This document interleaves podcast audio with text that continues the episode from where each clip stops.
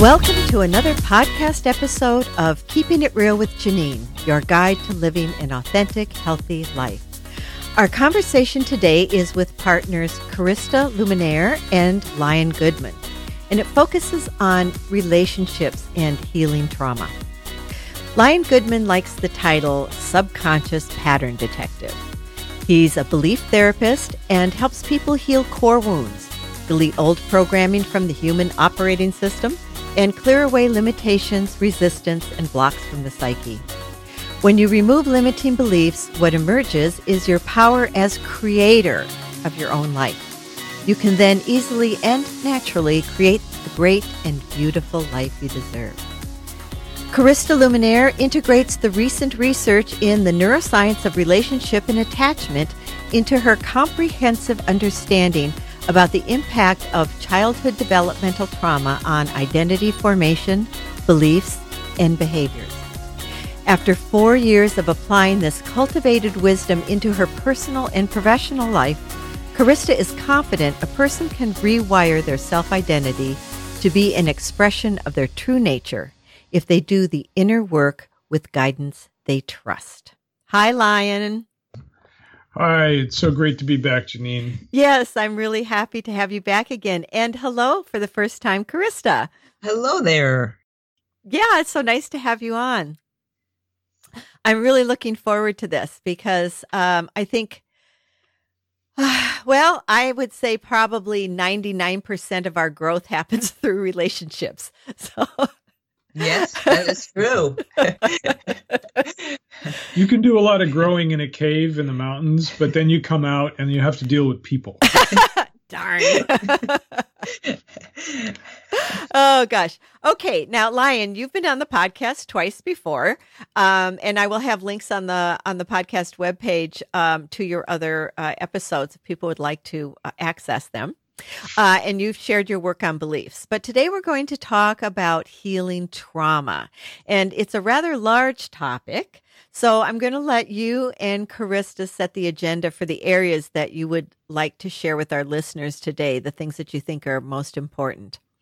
And Carista, I'd like to start with you since you haven't been on before. And by the way, I love your name. Thank you. You're the first Carista I've met, and I really like it. So perhaps you could share with our listeners how this came to be an important topic for you, and then we will weave the two of you together. Okay. Well, I think I heard you say that by maybe a little typo that it's been 4 years. It's been 40 years. I began 40. Sorry. Okay. I'm only saying because I have to clarify that since I'm about to share with you. It all began this understanding of the power of attachment on developmental trauma when I was 21. Mm-hmm. I'm now 64, and I was a budding, just out of Harvard psychology major, traditional background education, and I was blessed to be in a postgraduate program. And I had an epiphany one day, and I thought, oh my God, here are all these adults spending their adult years healing themselves from childhood trauma, and what an inefficient use of one's life to have to live 18, 20 years and then spend another 20, 30, 40 years healing from what happened in childhood. And that began an inspiration to try to understand what potential parents could do to prepare for parenthood before a child came into their life and was exposed to a lot of their own unconscious, subconscious conditioning. This was before the attachment research was out there in a mainstream way, and I spent 20 years through a master's thesis and a doctoral dissertation developing an understanding of what potential parents could do to prepare for parenthood to really optimize the development of the child from conception onwards. I was one of the first prenatal psychologists way back in the 80s before any of this was hip, and holistic was not even known, and mm-hmm. Authenticity wasn't really even a buzzword. And I became very fascinated with the true nature of optimizing that from the beginning of life. And I wrote a book called Parenting Begins Before Conception, and then I had a major parenting center. And so the attachment model was deeply in my path. One of the pioneers in preconception, prenatal bonding and, you know, even before birth, that attachment begins. Mm-hmm. And so that's been just in my marrow, really, in terms of my own process of preparing for parenthood with my child, as well as the Parenting Center and thousands of clients who I've worked with since 1982, actually. And so it was really more of a prevent trauma, mm-hmm. orientation. And then after 20 years of focusing on that and developing lots of work in that regard, start to work with adults and parents preparing for parenthood who actually did have a lot of trauma, particularly developmental trauma we're talking about. And a lot of new research and studies came out and showing how early attachment with each primary attachment figure, even step parents and adoptive parents and grandparents, would impact adult intimacy dynamics. So I've been spending the last 2 decades developing and understanding how to heal as adults our childhood trauma, particularly through the attachment lens. Mm-hmm. Okay, great. So I just wrote down a term that I thought it might be nice to I'm having a senior, yes, well, a senior moment already. Jeez, it's too early in the conversation to have a senior moment. But developmental trauma, if you could explain what that is. Well, every child, every ego for optimal identity formation and development needs certain conditions for different stages of life. So there's a handful of models. I particularly follow a lot of the attachment model, where there's 4 attachment styles, and the child's either securely attached to at least one primary attachment figure, parent or caregiver, optimally mother and father if they're lucky. They're securely attached, which we can define, or they're insecurely attached and often can be traumatically attached if the parent's scary, alcoholism, abuse, mm-hmm. unpredictable. So that's one distinction. And then there's another distinction based on Loewen and Larry Heller's work.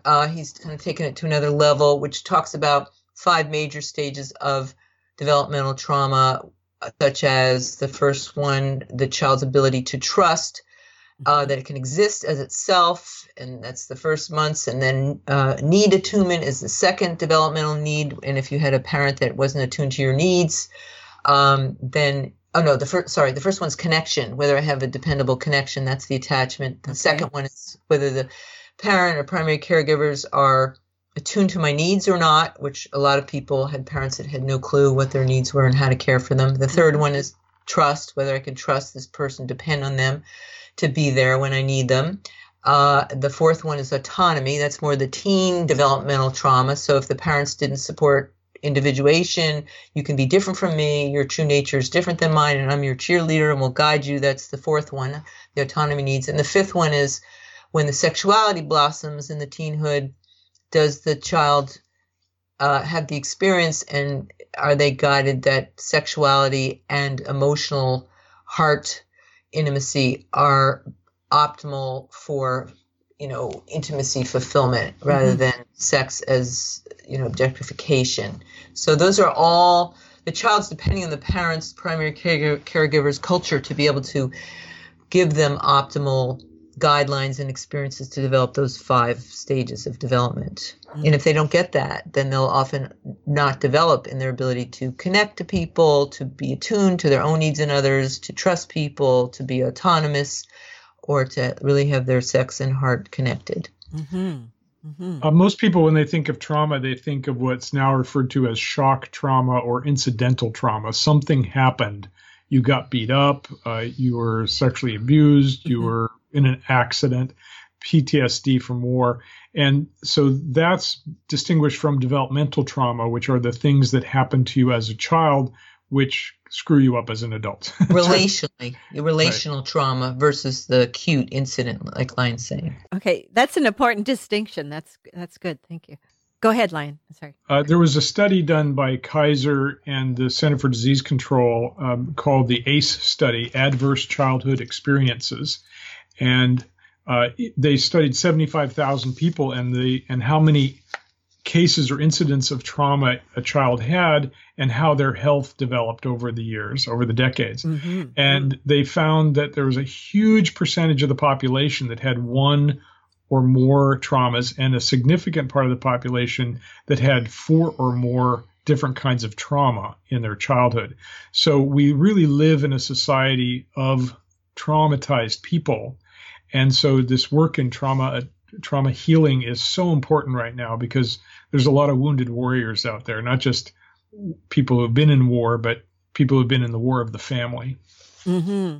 Well, you know, and that makes sense to me, because I mean, it's my sense anyway, that the majority of people are just kind of flying by the seat of their pants when it comes to raising children.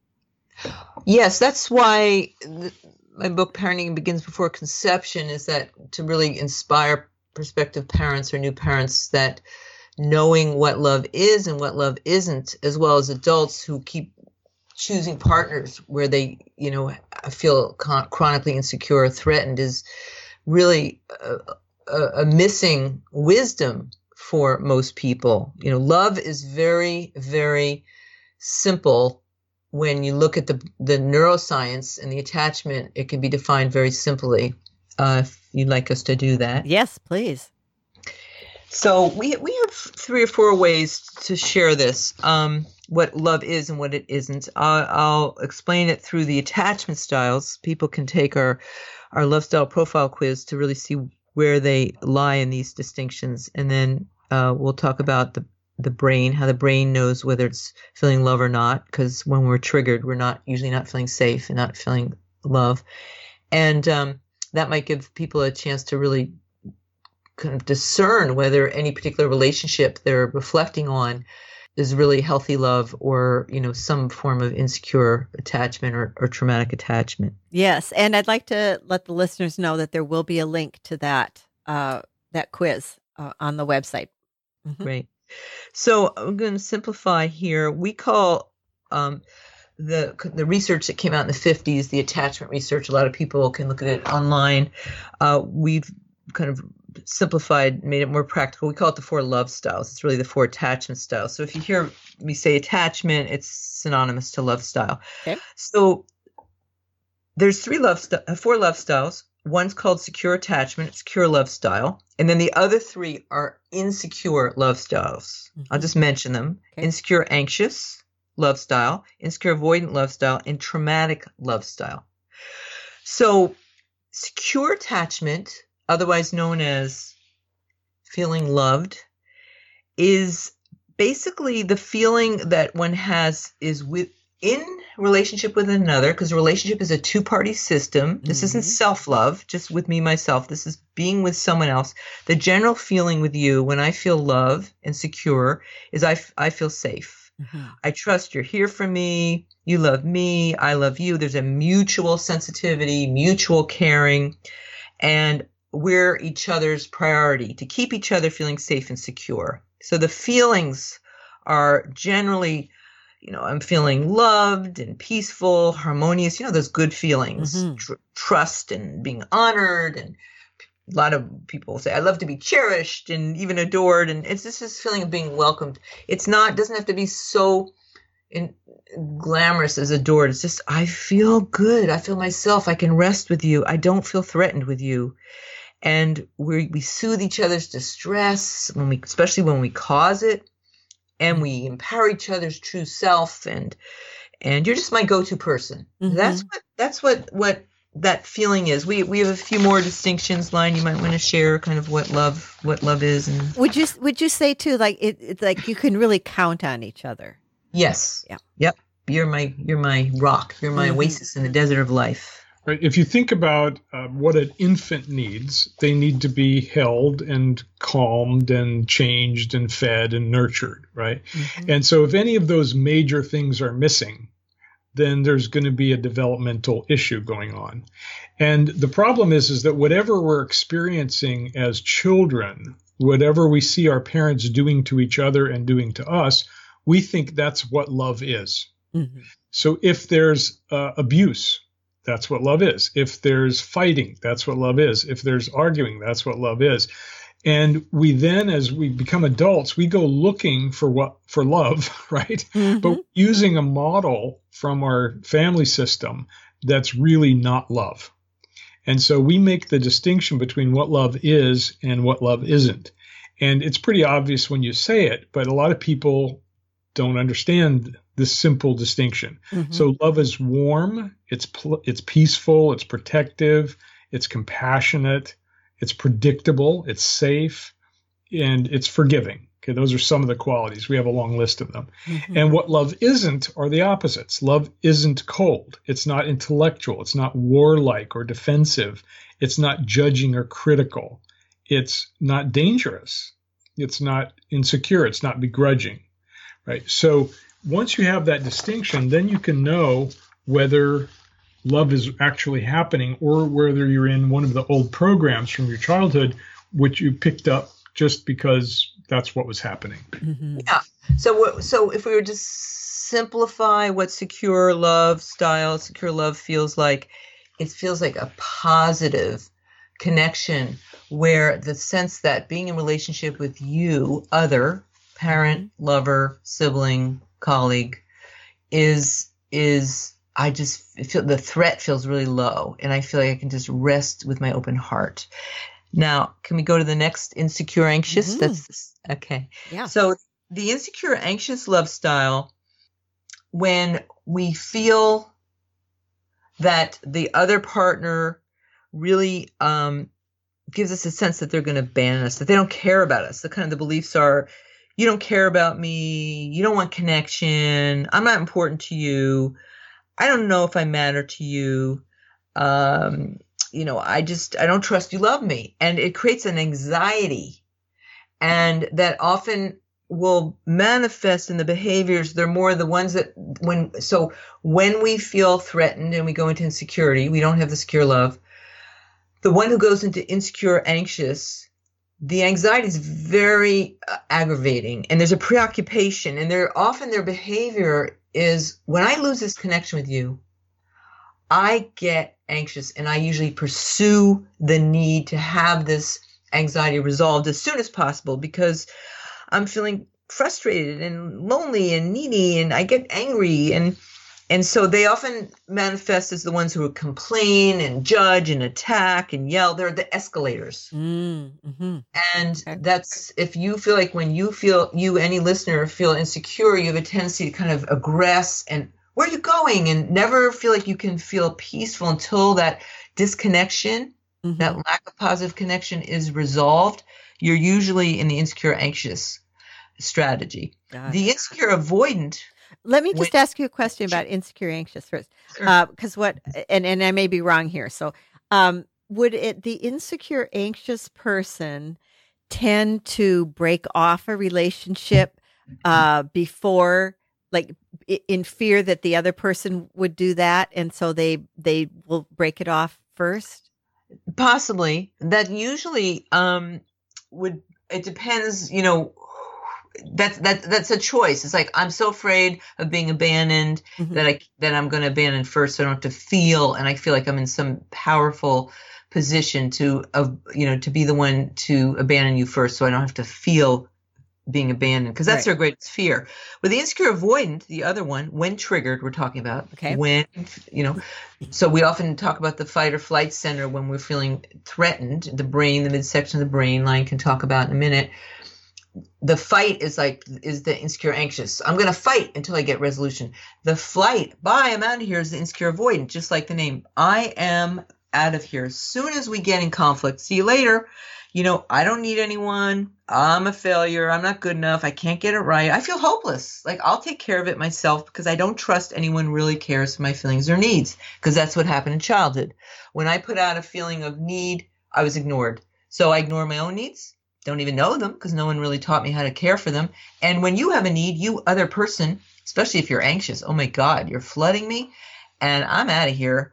I'm going to withdraw. I'm going to shut down. Usually they kind of are, the insecure avoidant is more suppressing their feelings, avoiding conflict. They disappear, just like the name, because they're fearing rejection, whereas the insecure anxious is more abandonment. They're kind of kissing cousins, but it's a feeling like you know, you can just shun me. So they shun first. They're usually more cold and they're numb. They're kind of going to the deep freeze, right? And they're like, see you later. Shut the door. I'm out of here. I don't need anyone. Whereas the insecure anxious is like knocking at the door. Pay attention to me. Don't go anywhere. And they're kind of hot. Whereas the insecure avoidant is cold. Mm-hmm. And the last insecure style, the insecure traumatic, it's a more refined insecure behavior.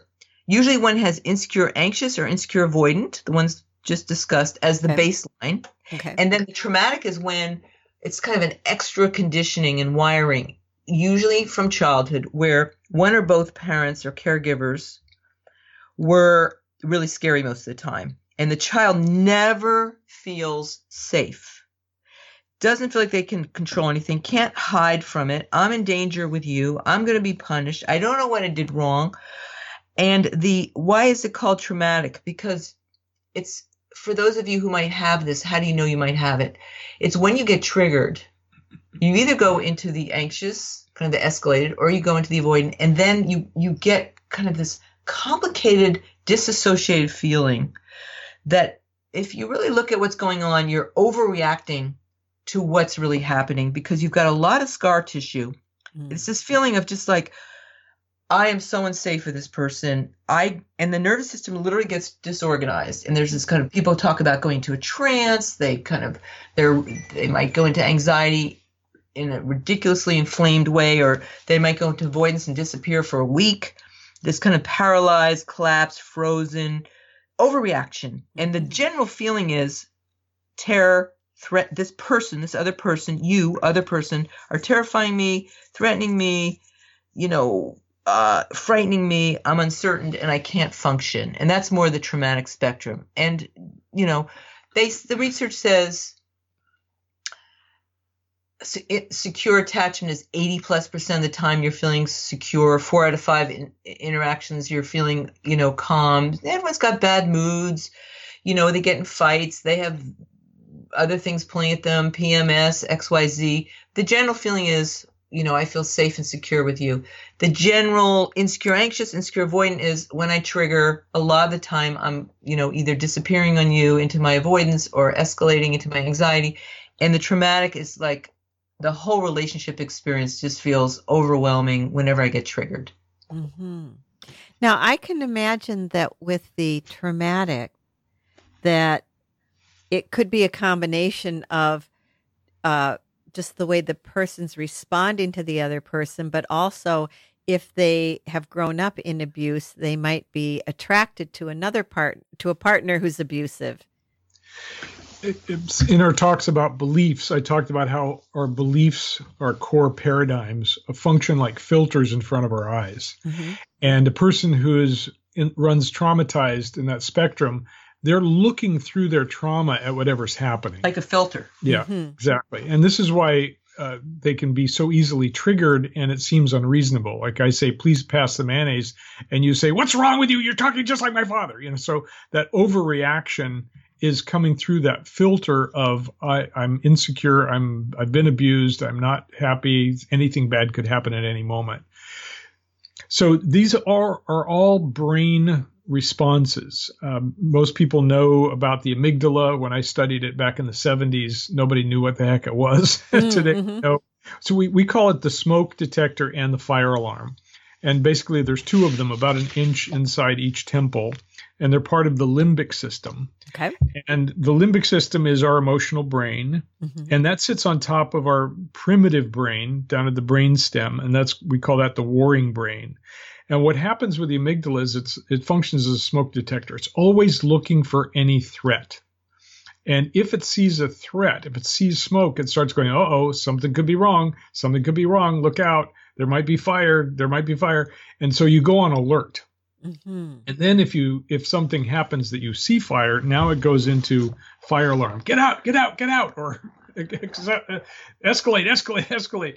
So what we're trying to do in our teaching is to teach people how to stay out of the yellow and red of the smoke alarm and fire alarm and stay in the green of security. And we just use the stoplight mm-hmm. As an analogy. Mm-hmm. And also, if we can get into our frontal lobes, our cortex, then we can find empathy and appreciation and mutuality and reciprocity. And that's where we can maximize mutual happiness. As soon as something happens to trigger us, we're suddenly dropped down into the limbic system and the amygdala firing off. And then the cortex, our higher functions, basically shut off. Mm-hmm. We are in emergency fight or flight, fold or freeze mode. And we don't have time to think. We just have to react. Or our rational sense goes out the window. That's why we get in these vicious processing cycles. Mm-hmm. Exactly. And this is why trying to talk to someone who's emotionally upset never works. Right. Unless the other person's in their prefrontal lobes, not in the fight or flight response, and they can stay open and not get triggered. When you have two people who are co-triggered, that's when you've got kind of these anti-relational, non-relational reactions of being right and withdrawing and all of that. And that can happen so easily. So someone gets upset, one partner gets upset, the other person sees the upset look on their face and goes, "What's wrong?" And then the other person says, "Nothing's wrong," and say, "Well, yes, there is." And now that starts the battle mm-hmm. of who's right? Because once you're in the warring brain, you're all about being right or attacking or controlling or defending. And it's very hard to climb out of that. So we teach people a number of techniques to climb out of that syndrome. I just want to add to your original question there. Mm-hmm. So with that said, knowing so much of this, if we, like, for example, myself, I had a rageaholic dad. Mm. So I was hardwired for that quick reaction, and relationship with the masculine was, walking on eggshells, and at any moment he was unpredictable. And I actually, to your question, do we choose those that, kind of mimic our attachment figures? Mm-hmm. It can go either way. So my first partners early in life were just the opposite.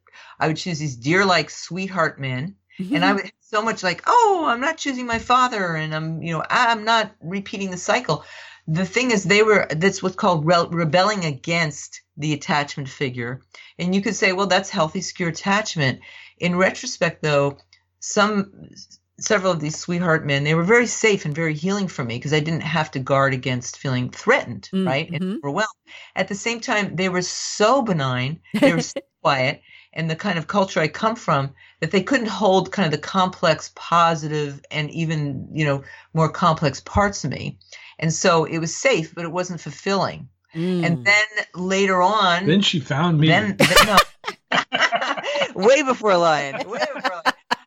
There was, of course, the one that mimicked, that I was so sure wasn't my father because of all these criteria that appeared not to be, but had the hidden temperament of rage when threatened. And then all of that was in my early 30s, my unresolved feelings suppressed in the subconscious closet the ghosts started to stir. And my outrage at being raged at was worked out. The voice I never could say to my father, you're overwhelming me or scaring me. That part of me subconsciously chose this person because I actually needed to find my voice to protect myself and to put up my boundaries in ways I never did. So that's just an example of how we might choose the opposite mm-hmm. or subconsciously think we're not choosing the same, but this guy had the same emotional body as my dad, and he had all these other differences, but there was the wound hidden there for me to reconcile. So mm-hmm. Interesting. Another thought that came to me while you guys were talking is, are we, like, if you are raised in an maybe with, say, angry parents, does our brain become wired to, like, be on the lookout for that all the Absolutely. Time? Well, it depends. I mean, it depends if so you might have, like, I had a rageaholic dad. At the same time, I knew he loved me. Mm-hmm. He kind of raged at life. Mm-hmm. And I had a mom who was also very strong, had a bit of anger. She really loved me as well. And there was a lot of secure attachment with her mixed with some anxiety because she was unpredictable. So you might have one parent that you bond with, or one primary caregiver, or even an absent parent, where, or an adoptive parent where they're an ally and they actually protect you and you get secure love, and the other one is not that impactful. Whereas another one you might bond with where you internalize them. It's called the introjected mother, father subconsciously, and you do wire for hypervigilance, hyper-attention, where it's like, just to keep it simple here, Lion, who's not a rager, when he gets triggered, he's more the insecure avoidant. I'm more the insecure anxious. When triggered is when we go into the insecure style. Mm-hmm. And he's very quiet with his anger. He goes kind of underground. My inner child, primitive brain, I can start to see his lips get tight and his skin gets a little white. He's quiet, not like my dad. And my inner child already is going, uh-oh, am I in trouble? He and I talk about this a lot. And I'm like, I'm already strategizing. This is in the earlier days, not so much now, to prepare for the fact that I'm in trouble. And my brain's making all these interpretations. So that's, yes, to your point, we can be very hypersensitive, hypervigilant if we've been really traumatized and wired that way to look for it in our partners, our business partners, even our children. And we often can make stuff up. And sometimes we're right. It depends what we're seeing, what we're perceiving based on what happened. Mm-hmm. What's really important to note at this point, because it sounds like, oh my God, really? I have to deal with this the rest of my life. We have found that you can heal these love styles. And we call it the healing love style, which is where two people recognize, hey, we've both got patterns, but we're not our patterns, and we can change our patterns. And then we give people specific instructions on how to rewire the brain. It takes time because these are old patterns, but it can be done. And you can get your relationship more and more towards secure attachment. You can feel more and more secure. Definitely. It can get better and better. You just have to both want to know that you are in insecure behavior and that you actually want to rewire. As Lion said, the neuroscience says the brain has a lot of neuroplasticity. In other words, it can be repatterned. So it's like, for those who are dating, I say, share this notion of secure attachment. It's out there, it's hip, and make sure they want to be developing a path with you, how to rewire into greater and greater secure love, secure attachment. If they're disinterested when you report that you feel insecure or threatened and they don't care about those disclosures, nor do they share their own, then it's going to be much harder to make those changes. Mm-hmm. That totally makes sense. You have to both want to work on this and heal it. Yeah. And to that point, Janine, because I know this show is you have a distinction of traumatic attachment. For those who have the trauma spectrum, abuse, addiction, just scary parents, and they know, how do you know you might have trauma attachment? You're the one that your reactions are disproportionate to what's really happening a lot of the time. Mm-hmm. Your partner doesn't text you back and you're fixated on it all night and they or all day when they're traveling, and you're making the worst stories up, and they just happen to fall asleep, and they, don't show a history of rejecting you or abandoning you, but it's like exaggerated. That when you have traumatic attachment wiring, or your partner does, and the other person doesn't. The other partner might have just, secure attachment with a little bit of insecure when they get triggered. The one who's more secure has to be patient and be willing to use their gift to love, to know it's safe, and to help the one who's feeling traumatic, to help them rewire. It's a lot more work, so to speak, for the one who has trauma, because they've got a lot more to dismantle and rewire and learn what love is and be able to report that they're overwhelmed. So we always say, it's not always even the work they have to do. Mm-hmm. And it's a wonderful thing. You don't, if you have a lot of trauma and insecurity, you don't want to choose someone else who has a lot of trauma and insecurity in terms of how they relate. We're talking about relationship style. And how do you know? I feel threatened most of the time. That's trauma, insecurity. When I tell you your behavior threatens me, you don't care. Okay, sign up for more trauma and insecurity. So if your partner doesn't want to stop threatening you or learn what they're doing to threaten you, then you're setting yourself up for not being able to heal. You can't force someone to want to change their behavior. If they go, I had no idea. Like when Lion says, you sound like my critical mother. Okay. And I'm like, hey, I'm just my true self, Carista. Like, get over yourself. It's not going to work. But if I go, hey, with his other partners didn't have this sensitivity to my tone of voice, but your mom, my voice, when I get escalated, sounds like your critical mother. It's in my best interest to get my needs cared for and heard when I'm in distress, if I don't sound like your critical mother, because you're going to subconsciously shut me out, and then I'm going to feel more rejected. So when he says it to me, I have to slow down and change my voice tone and get into my heart or be honest and really care that he's giving me that feedback. That's what we talk about. You rewire incident by incident, teaching each other what feels threatening, what feels safe. It's an open vulnerability, and that takes some practice and some skill set, which is what we've tried to simplify for people. Mm-hmm. Mm-hmm. Well, that sounds like a really good exercise right there. So are there some other things that you can share with people? Because that was really good. So if a couple who one person becomes avoidant, or I guess it probably, does it make any difference if you're avoidant or anxious to use that technique you just said? Yeah. Lion will tell you what we do because we have opposite needs. Right. Right. So speaking as a recovering avoidant. Okay. Yeah. I tend to, that would be the direction I would go in. I'll have to admit. I'm the recovering anxious. So we have different needs. He'll tell you his first. Okay. Right. So, as an avoidant type, historically, anything that was uncomfortable was something to leave. Yep. And of course, there's a lot of discomfort in relationships. Run! Right? So, I want to run. Yes, I did a lot of leaving, and of course, that triggers Carista's abandonment issue, mm-hmm. right? And then she gets triggered by my leaving either, and it doesn't have to be physically. I could just leave mentally mm-hmm. or emotionally. I could withdraw my heart energy, right? Go indifferent, go quiet, go dissociated, look the other way. And these triggers are so quick and sensitive. Our subconscious mind, that amygdala, is always looking for anything that might possibly be a threat. So one person can just look to the side and the other person takes it as a signal that they're about to leave, when in fact they were just noticing something out of the corner of their eye. Or rolling their eyes. Right. Mm-hmm. Yeah, well, rolling the eyes is a good one because, because you're going, oh, yeah, right. That's a pretty clear one. It's like, I haven't said anything, even though you rolled your eyes and totally wiped me off the map. I can relate. So one of the things we teach is what we call the 3 nonverbal love languages. And this is really basic rewiring stuff. Okay. If you think about an infant, what do they need to feel secure? They need touch. They need to be held. They need care.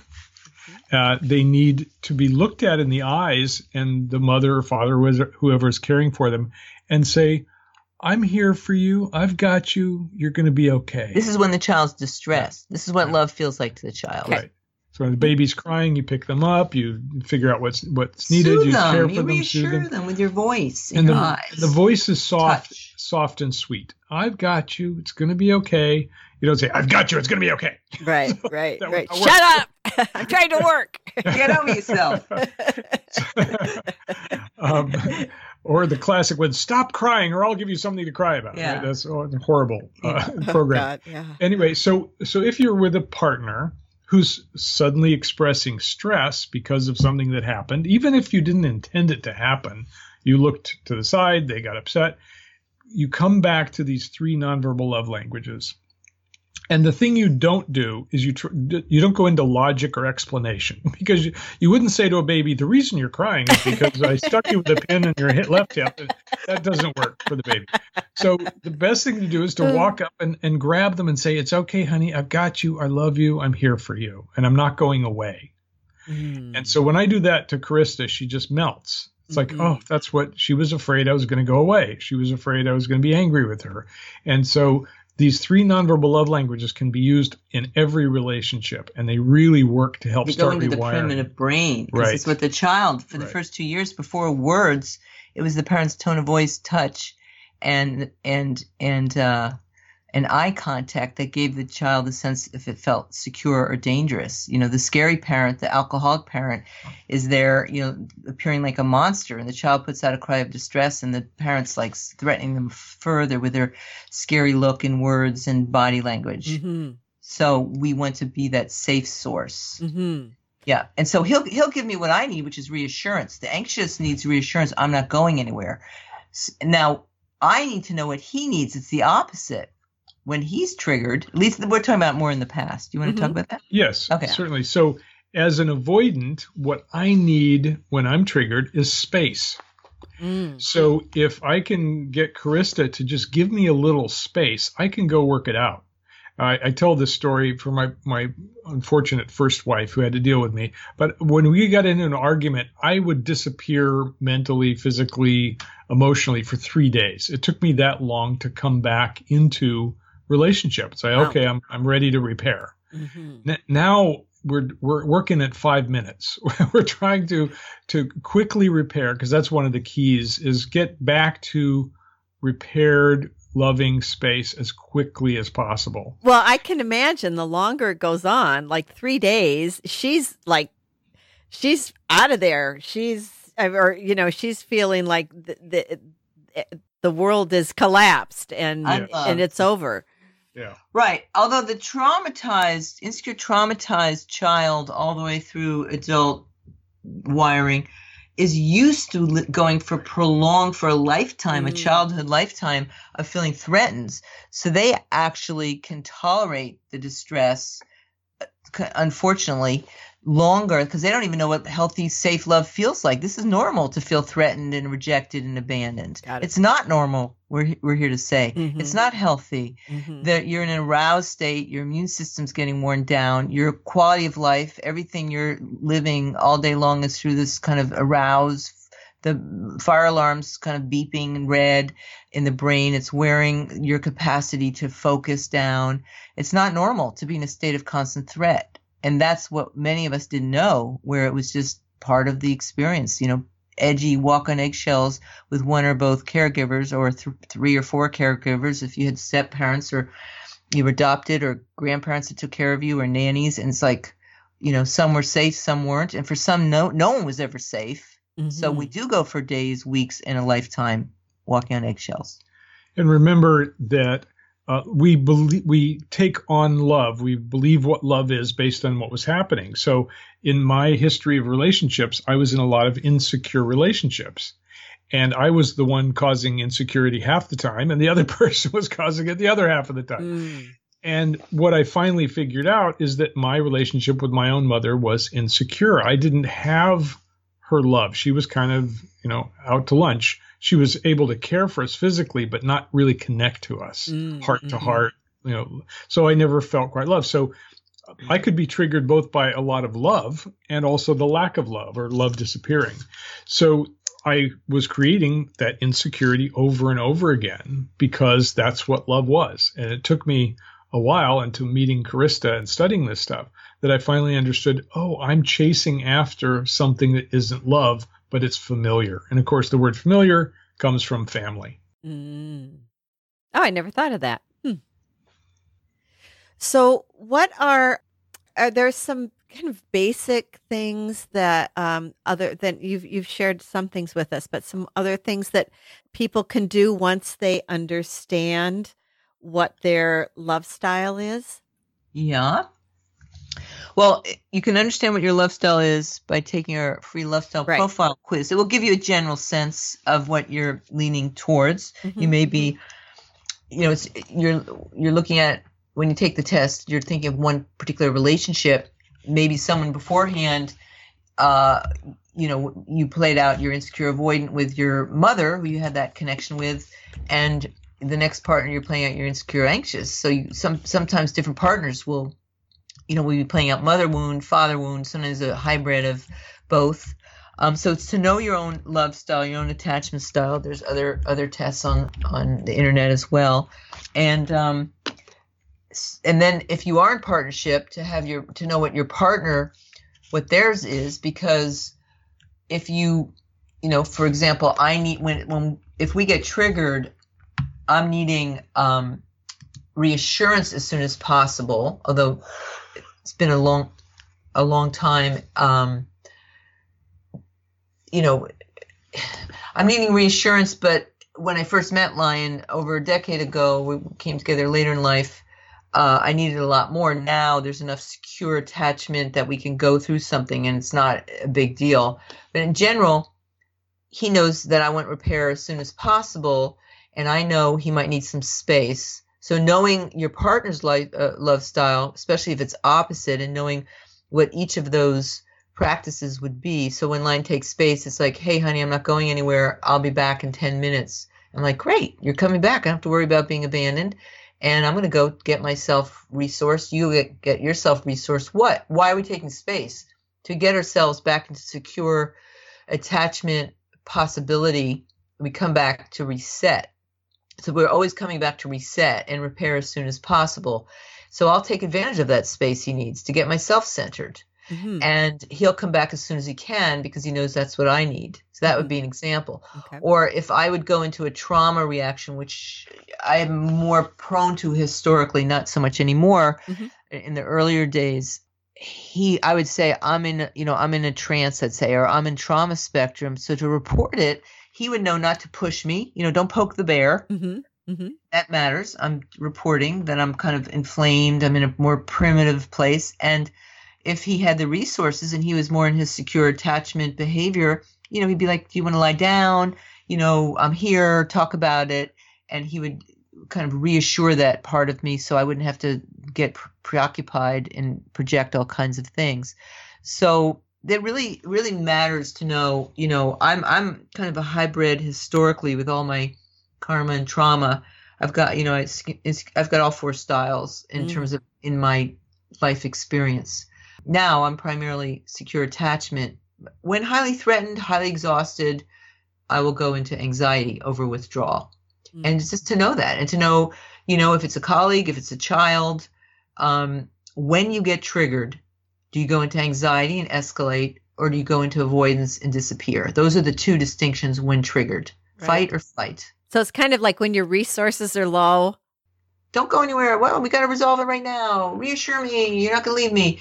And the insecure avoidance, like, give me space. You're too much. I'm out of here. I don't even know that, being interdependent is the best thing. And so they are often the hardest if you are an insecure avoidant or you're with an insecure avoidant, they're less relational. We call them more non-relational. They haven't learned the benefits of being interdependent with someone because the primary caregivers didn't give them the experience of, when I depend on you, it feels good. So now I've learned to be independent and regulate myself and stay away from depending on anyone. So they have to actually learn the benefits, insecure avoidant, that being in a relationship, actually interdependent, letting someone hold me, revealing my vulnerability, learning how to share my feelings and needs is going to be a beneficial experience and not a scary experience. So they often need a lot more time to develop that pro-relational skill set. The insecure anxious and the secure attachment are more relationally oriented. The insecure anxious, like, I need relationship to be there, positive connection. So they have much more investment in resolving with the person versus alone. Mm-hmm. Well, personally, that makes sense because I know what can go through my mind is maybe I should just live by myself. What else people could do to learn about this? And we have a program called Confused About Love. There's a question, confused about love? We may have the answer. And so we have a recorded program that really goes through a lot of these principles and the exercises. 5 keys. Right. It's called Confused About Love, 5 Keys to Secure and Passionate Relationship. Okay. And so there's lots of trainings out there. We like ours because we created it. And well, of course. It's a great way of educating yourself and beginning this path. It's a long path to get yourself rewired back to secure attachment, and it's more than worth the effort.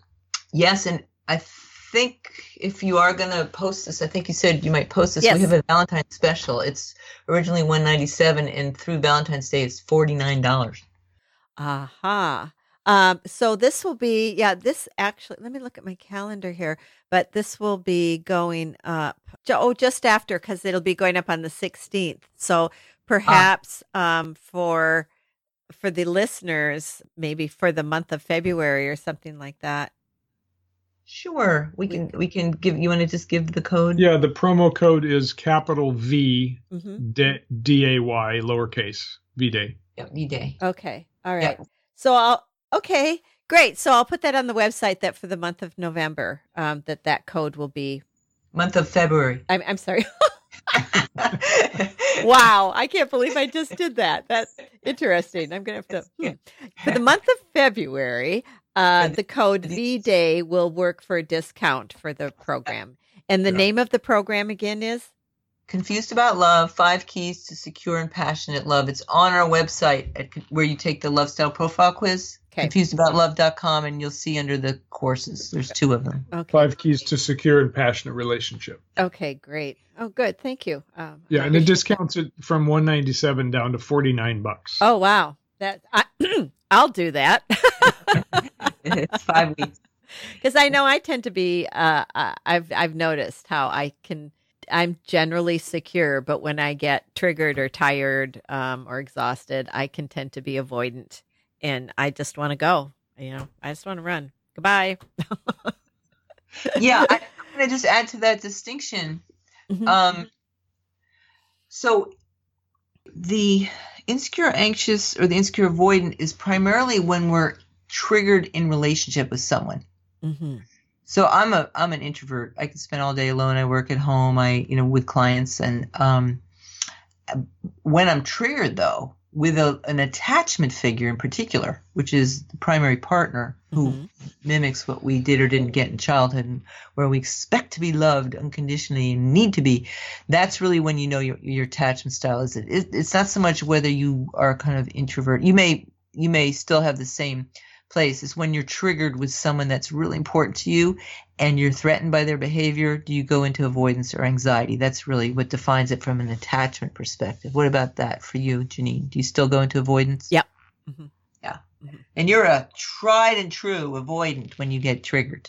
Yeah, I think so. I'm definitely secure, but it's like, it's easier to avoid than to have to, kind of spend the energy dealing with it. What have you gotten feedback from partners when you disappear that they feel is, particularly if they're more attachment oriented? If you have another avoidant, then it's like they like it too. It's like two ships in the night. But have you gotten feedback over time that your disappearance affects them? Not really. Okay. Not really. I tend to get quiet, like Lion was saying, mentally, I get quiet, yeah. And instead of talking about it. Well, the only place where that could, you might want to consider over time exploring that would be if you're suppressing your feelings and needs, choosing, being conflict avoidant to avoid, the conflict. What happens to those feelings and needs that need to be held and heard and seen? The avoidant often doesn't even realize that they're missing that experience to be held and heard and understood by someone, because that's why they're avoidant. No parent really cared for their feelings and needs, so they don't know what they're missing. Is that at all there for you, or you just kind of choose your battles? I think it's more I choose my battles, but I think there's the Scorpio secretive nature is kind of gets wound in there too. Sure, I understand. I have mom is a Scorpio and a daughter is a Scorpio. Oh, wow. We can be difficult, I know. Just deep. Deep. Yeah, deep. Yeah. Well, you guys have certainly given me a lot to think about, and I'm sure you've given our listeners a lot to think about. So if people are wanting to really delve into this and, do some work, if you'd share again what you have to offer. Sure. We have, first of all, the free Love Style Profile, which is a way of finding out what your attachment style is in a kind of very brief way. It takes about 5 minutes. And then we have a program called Confused About Love, 5 Keys to Secure and Passionate Relationship. And that's on our website, confusedaboutlove.com. We also do couples counseling and coaching of couples all over the world. So we're available for that as well. Yeah, we're in the Bay Area, work with people in person, work with people online through Skype or Zoom all over the world who have relationship issues, want to heal and work with some of these themes. And we do intensives as well. Oh, what kind? And what are the intensives? People, they're custom designed. So people want to do a, deep transformational experience in a short period of time. So come in, if they're local, it could be one day. If they fly in, it's usually 2 or 3 days, up to 5, where we just custom design it to whatever their outcomes are that they want, either solo or couples in crisis, couples wanting to go to the next level, wanting to heal a lot of trauma and or confusion about what love is. And so it's designed for their own outcomes. Mm-hmm. And Lion, does your belief work become a part of this? Absolutely, because our beliefs about relationship and our beliefs about others are fully a third of our universe, maybe more. Mm-hmm. We have beliefs about ourselves, which are important to clear, beliefs about other people. They're going to be nice to me. They're going to be mean to me. I'll never get what I want. And then we have beliefs about the world. So relationships is one of our three universes. And so the Clear Your Beliefs program is really powerful. And one of the sections is on beliefs. So that's clearyourbeliefs.com. Mm-hmm. Yeah. Okay. People can work with us. We work alone with a lot of clients. You know, people prefer one of us over the other. And then some people like to work with us together. Okay. Great. Awesome. Well, thank you so much. This has been quite enlightening. And I think that, you know, it's like I said, I think we work out so much of our issues on relationships or in relationship that, you know, this is really important work. Well, remember that we are troop animals. We are relational creatures, right? So we're supposed to be with other people because when monkeys get pushed out of the troop, they're basically dead meat, you know, so that's how important relationships are to us as primates. Mm-hmm. Yeah. And I've been looking at the idea of community and how community affects health. Absolutely. You know, whether if you feel alone and lonely and isolated, it can really be a big factor in health. And there really is an epidemic of loneliness in this country, in the United States, and other places that have westernized. The research, just one little gem here. Sure. 2,000 studies, 20 years of research shows that we never outgrow the need for secure attachment and to have at least one go-to person, if it's not a romantic partner, dear friend, sister, brother, you know, that we can depend on when we're feeling insecure, and they can hold us. That's what love is. That's what secure attachment is, that go-to person that relieves distress and helps us when we're feeling overwhelmed, gives us a sense of safety and security. So look for who those people are in your life. And if your primary partner is threatening and doesn't offer you that, then get some help. Good point. Wow. That's an awesome wrap up. Thank you, guys. It's great to be with you, Janine. Yeah, this has been fun. Thank you so much, Lion and Carista. I really feel like you've been sharing your authentic self, and it's a challenging journey of discovery. So thank you. You're welcome. Great. You guys take care. Thank you. Bye. Bye-bye. The podcast website is realjanine.com, where you can listen to or download episodes and click on links to my guest information. Sign up for the podcast bi-weekly newsletter to keep up on interesting topics and healthy recipes. And remember, once again, Janine is Janeean. If you haven't already done so, please subscribe to Keeping It Real with Janine in iTunes or with your favorite podcast provider. And if you like YouTube, check out the video slideshows of my conversations. Do you know someone who would benefit from my conversation with Carista Luminaire and Lion Goodman? Please share this with your family and friends. Thanks for listening. Take care and be well.